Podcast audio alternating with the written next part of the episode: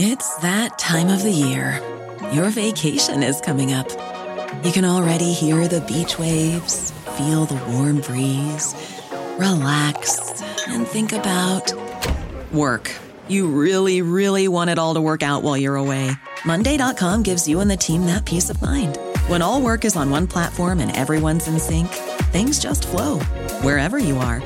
Tap the banner to go to Monday.com. Election College, episode 266 Theodore Roosevelt, part 3.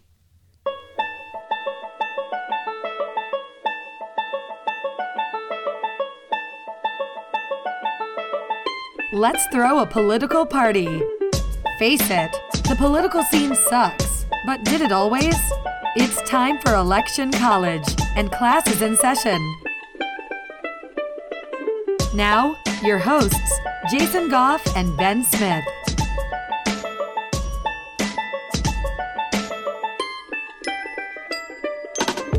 Ben, I bet you that Theodore Roosevelt would have been glad to be a guest on the podcast because let's face it, we're talking to the American people right now. That's right. And uh, you may not even be in America. You may not even be an American. But when it comes to Theodore Roosevelt, hey, he's a really interesting guy. We've talked about how he brought the American Navy into prominence worldwide. He built up the battleships. He almost passed England up, but of course he didn't. And he made the United States of America a force for peace in Latin America, really making the Monroe Doctrine something that would be carried into the 20th century. And a lot of the things that Theodore Roosevelt implemented and was passionate about during his presidency has been woven into the very DNA of our country. Probably the most visible would be the national park system. Well, we've talked about that, but what we haven't talked about is the election of 1904. Well, we've talked about the election in 1904, but you know what I mean. so, what ends up happening is there is a power struggle after McKinley is off the scene. And the status quo is what Roosevelt does because, you know, if your president was assassinated and you're the vice president, you're kind of obligated in a way. And this hasn't been carried out perfectly, but you pretty much try to keep things status quo as much as possible. So he keeps a lot of the cabinet members around and he's looking a lot like McKinley. But then what happens in 1904 is the Republican Party is experiencing this power struggle between the Republican Party chair, Mark Hanna, and Theodore Roosevelt. Now, they're all cooperative and great during Roosevelt's first term, but Hanna says, you know what? It's possible that I might challenge Roosevelt in 1904. And what happens is uh, the other senator from Ohio, Joseph B. Foraker, uh, kind of gets Hanna off the scene. And by the time it's all said and done at the convention, Hanna is endorsing Roosevelt and his tail is between his legs just a little bit. Yeah, so effectively, there's really no competition for Roosevelt as we head into the election. And, you know, he wins the nomination, of course. And after that, he pretty much says he's not going to actively campaign, just like, you know, all those who had come before him, or at least most of those who had come before him. But he was very I don't know if controlling is the right word, but he wanted to control the message that was getting out there through uh, some of the individuals who were promoting that message. And, you know, he had a close relationship with the press, so he kind of knew how to manipulate them, or maybe not manipulate them, but just get to them. And in 1904, the Democrats nominated Alton Brooks Parker. And you don't know his name probably very well, which will lead you to believe that he's not going to win hint hint uh, but oh, i see what you're doing there the uh, the republicans are under fire because all the Democratic newspapers are saying that they are taking large campaign contributions and pretty much pulling uh, the the card that Roosevelt might be responsible for this. Now we know that Roosevelt was really hard on monopolies, and we know Roosevelt would never do anything like that. As a matter of fact, we even know that Roosevelt says there's no corruption, but he also ordered one of his uh, campaign managers to return $100,000 uh, from Standard Oil. They gave a campaign contribution. So there was a contribution, but he asked for it to be returned. So basically, Roosevelt is said to be accepting corporate donations to make sure that information from the Bureau of Corporations wouldn't go public. Again, Roosevelt disputes this. And again, Roosevelt comes out on top. He wins 56% of the popular votes, and he wins the Electoral College votes. And Roosevelt says before he gets inaugurated, look, I am not going to serve another term. Forget about it. Uh, don't even bother trying to, to tempt me for the next election or try to put any cards in my pocket I don't want there. And uh, of course, after that, the Democrats are still going hard against Roosevelt and saying that these major corporations are pulling the strings. And Roosevelt's just like, no, look, I, I already told you, I don't have another term to gain from this. I am going out on top.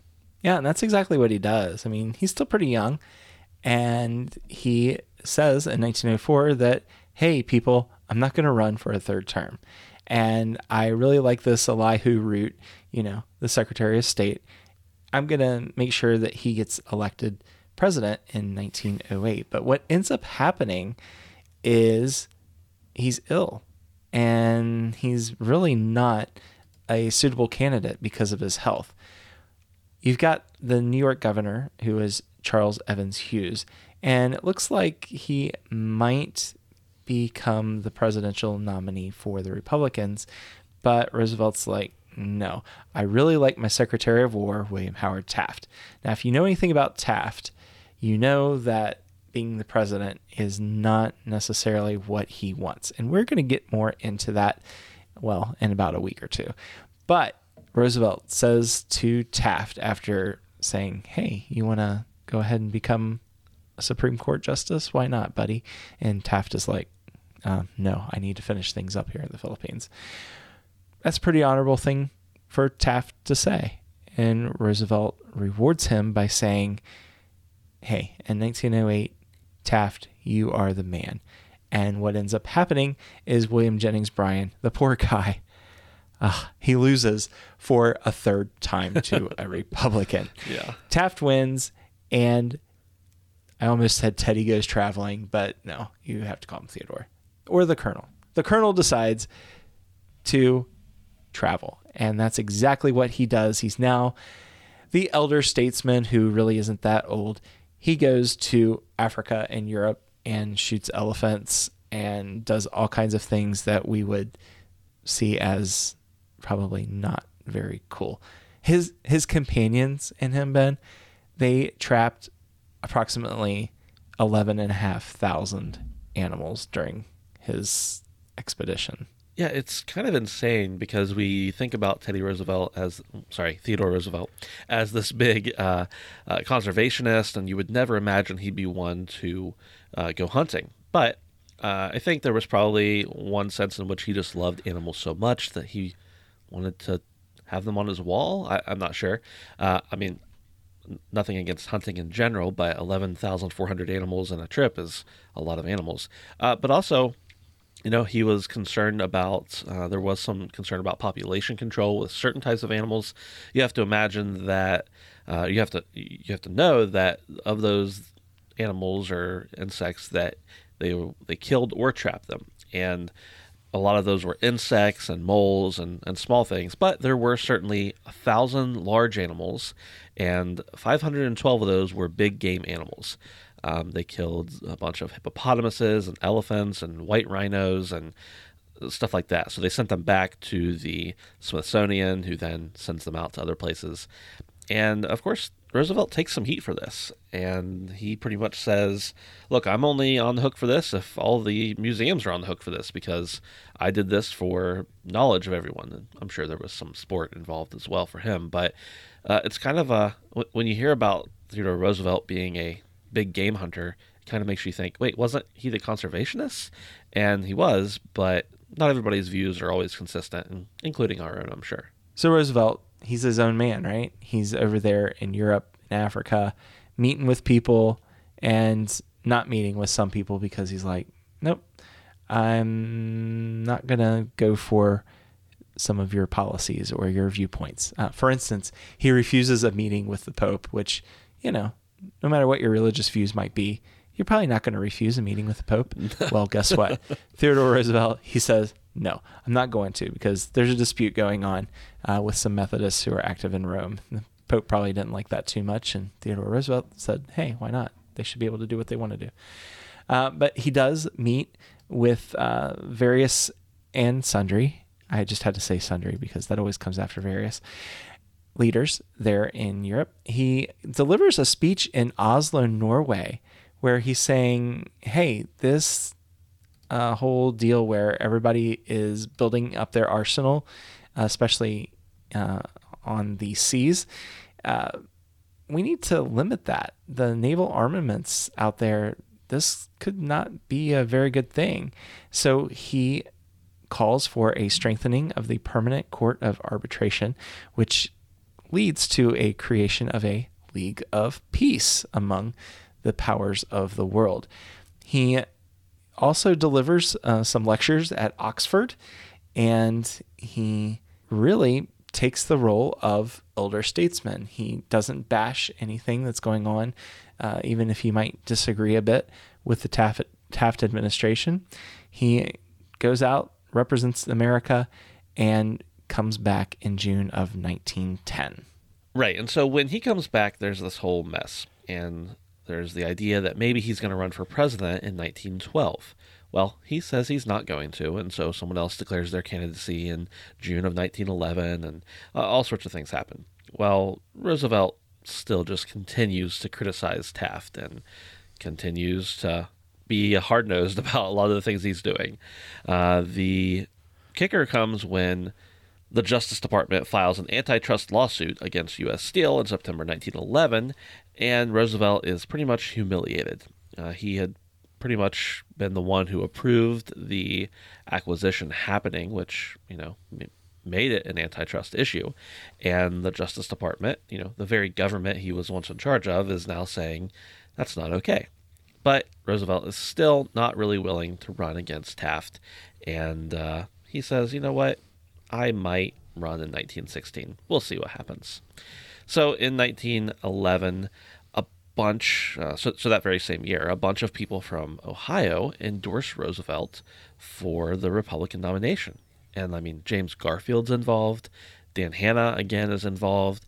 And, you know, this is pretty significant because not only are they prominent leaders, they're also from President Taft's home state. So this matters. And Roosevelt declines and, you know, says he's he's not going to do it.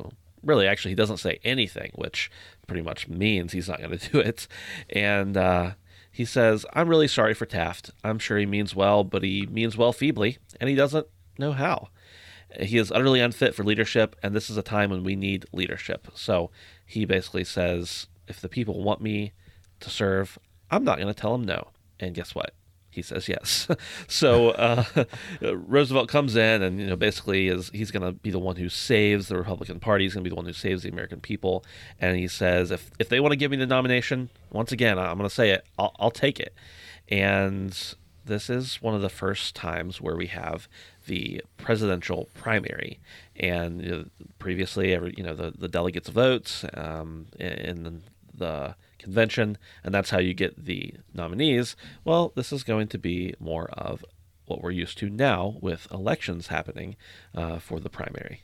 Yeah, so this and that happens, right? You have um, Roosevelt losing the Republican uh, nomination, but then uh, he announces that he's going to accept the progressive nomination on a progressive platform, and he will fight to the end, win or lose. And uh, he also says, My feeling is that Democrats will probably win if they nominate a progressive. So guess what? Uh, Taft doesn't win.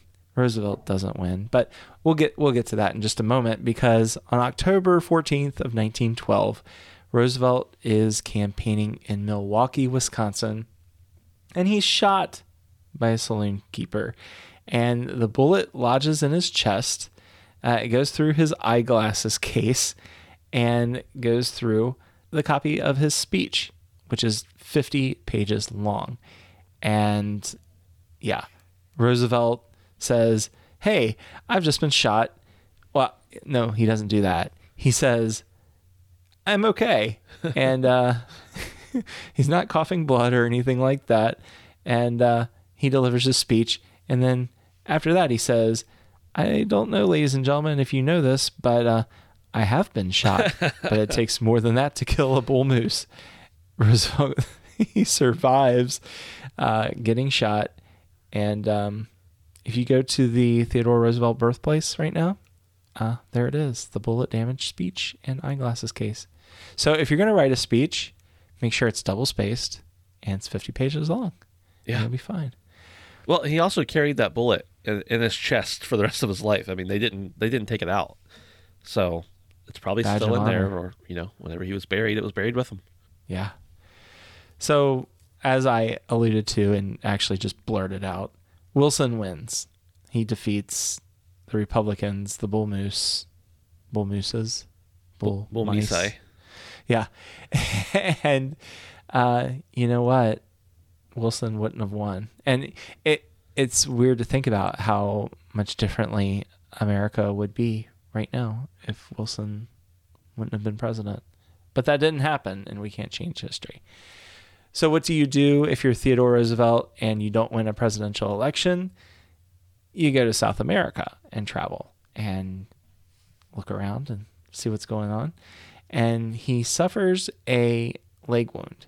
That's because he jumped into the river trying to prevent two canoes from smashing against the rocks. And uh, he gets tropical fever and it resembles malaria, which he had previously contracted uh, while he was in Cuba. And, you know, he's got this bullet lodged in his chest that was never removed, and his health worsens from the infection. And he ends up not being able to walk um, because of this infection in his, in his injured leg. And he's getting chest pains, and he loses over 50 pounds and he's taken off the expedition that he's on. So he ends up cutting his trip short. He says that, you know what, I think I might have not only cut my trip short, but I think this trip might have cut my life short by about 10 years. So he hops on a boat. Well, he doesn't hop on the boat. No, He might have. he, he if he did, that was a mistake. They cart him onto a boat. He's back in Washington D.C. Uh, just a little while later, uh, giving a speech to the National Geogra- Geographic Society. So he's back. It's May of 1914, and he is pretty outraged at the Wilson administration and lots of things that have gone wrong uh, in his opinion while he was gone. And the progressives want him to make some campaign appearances, and he, he agrees to. And Roosevelt is trying to think about himself running for president again.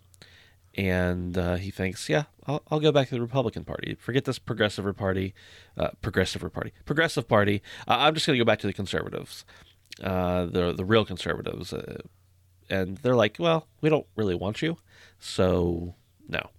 And the progressives get together with the Republicans and say, look, why don't we do a joint nomination? And the Republicans are like, no, we're going to nominate Charles Evans Hughes. And Roosevelt then says, "No, I'm I'm not going to run under any party. I certainly don't think a third party is a good idea, and I really dislike Wilson. So if anybody can beat him, that's great with me."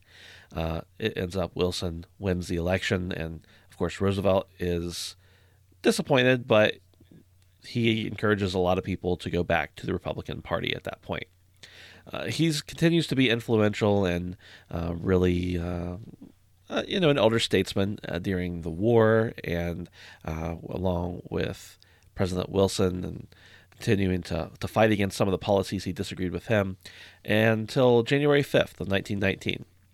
And Roosevelt was uh, suffering some breathing problems, and uh, he went to bed and passed away sometime between 4 o'clock and 4.15 a.m.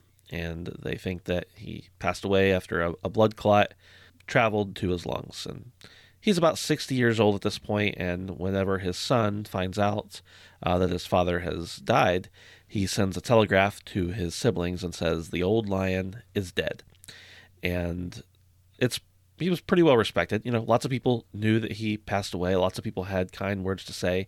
Even President Wilson's vice president, Thomas Marshall, says that death had to take Roosevelt sleeping, for if he had been awake, there would have been a fight. And when I think about Teddy Roosevelt, Theodore Roosevelt, and I look at his uh, picture and uh, I look at him and think, yeah, that's a guy I wouldn't want to scrap with, just because he looks, he always looked like a feisty guy to me.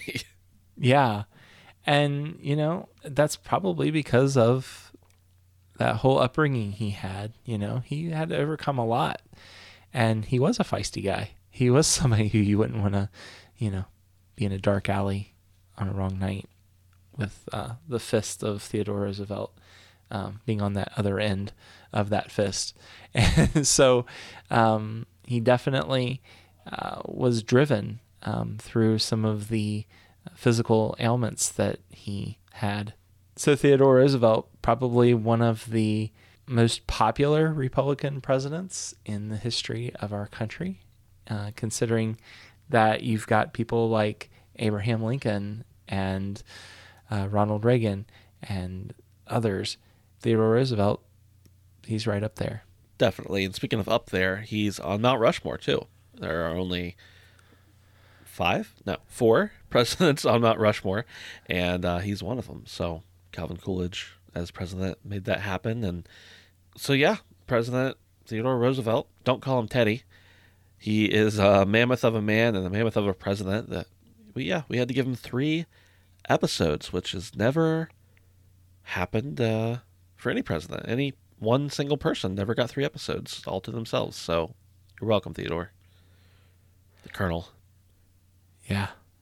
So speaking of colonels and mayors and other politician and uh, politically inclined people, uh, we would love if you would show your support for Election College. And if you would do so, we would really appreciate it if you go over to iTunes right now. It's going to take 38.6 seconds, uh, depending on your internet speed, uh, to leave a rating and review. We really would appreciate that. Definitely. And go ahead and interact with us on Twitter. We really enjoy that. Uh, if you want to just shoot us a message, say you enjoyed the show, or hey, maybe we messed something up and you want to tell us about that too, we can take it. We appreciate it if you go to Election College on Twitter and say hey. Yeah, and we'll see you next time.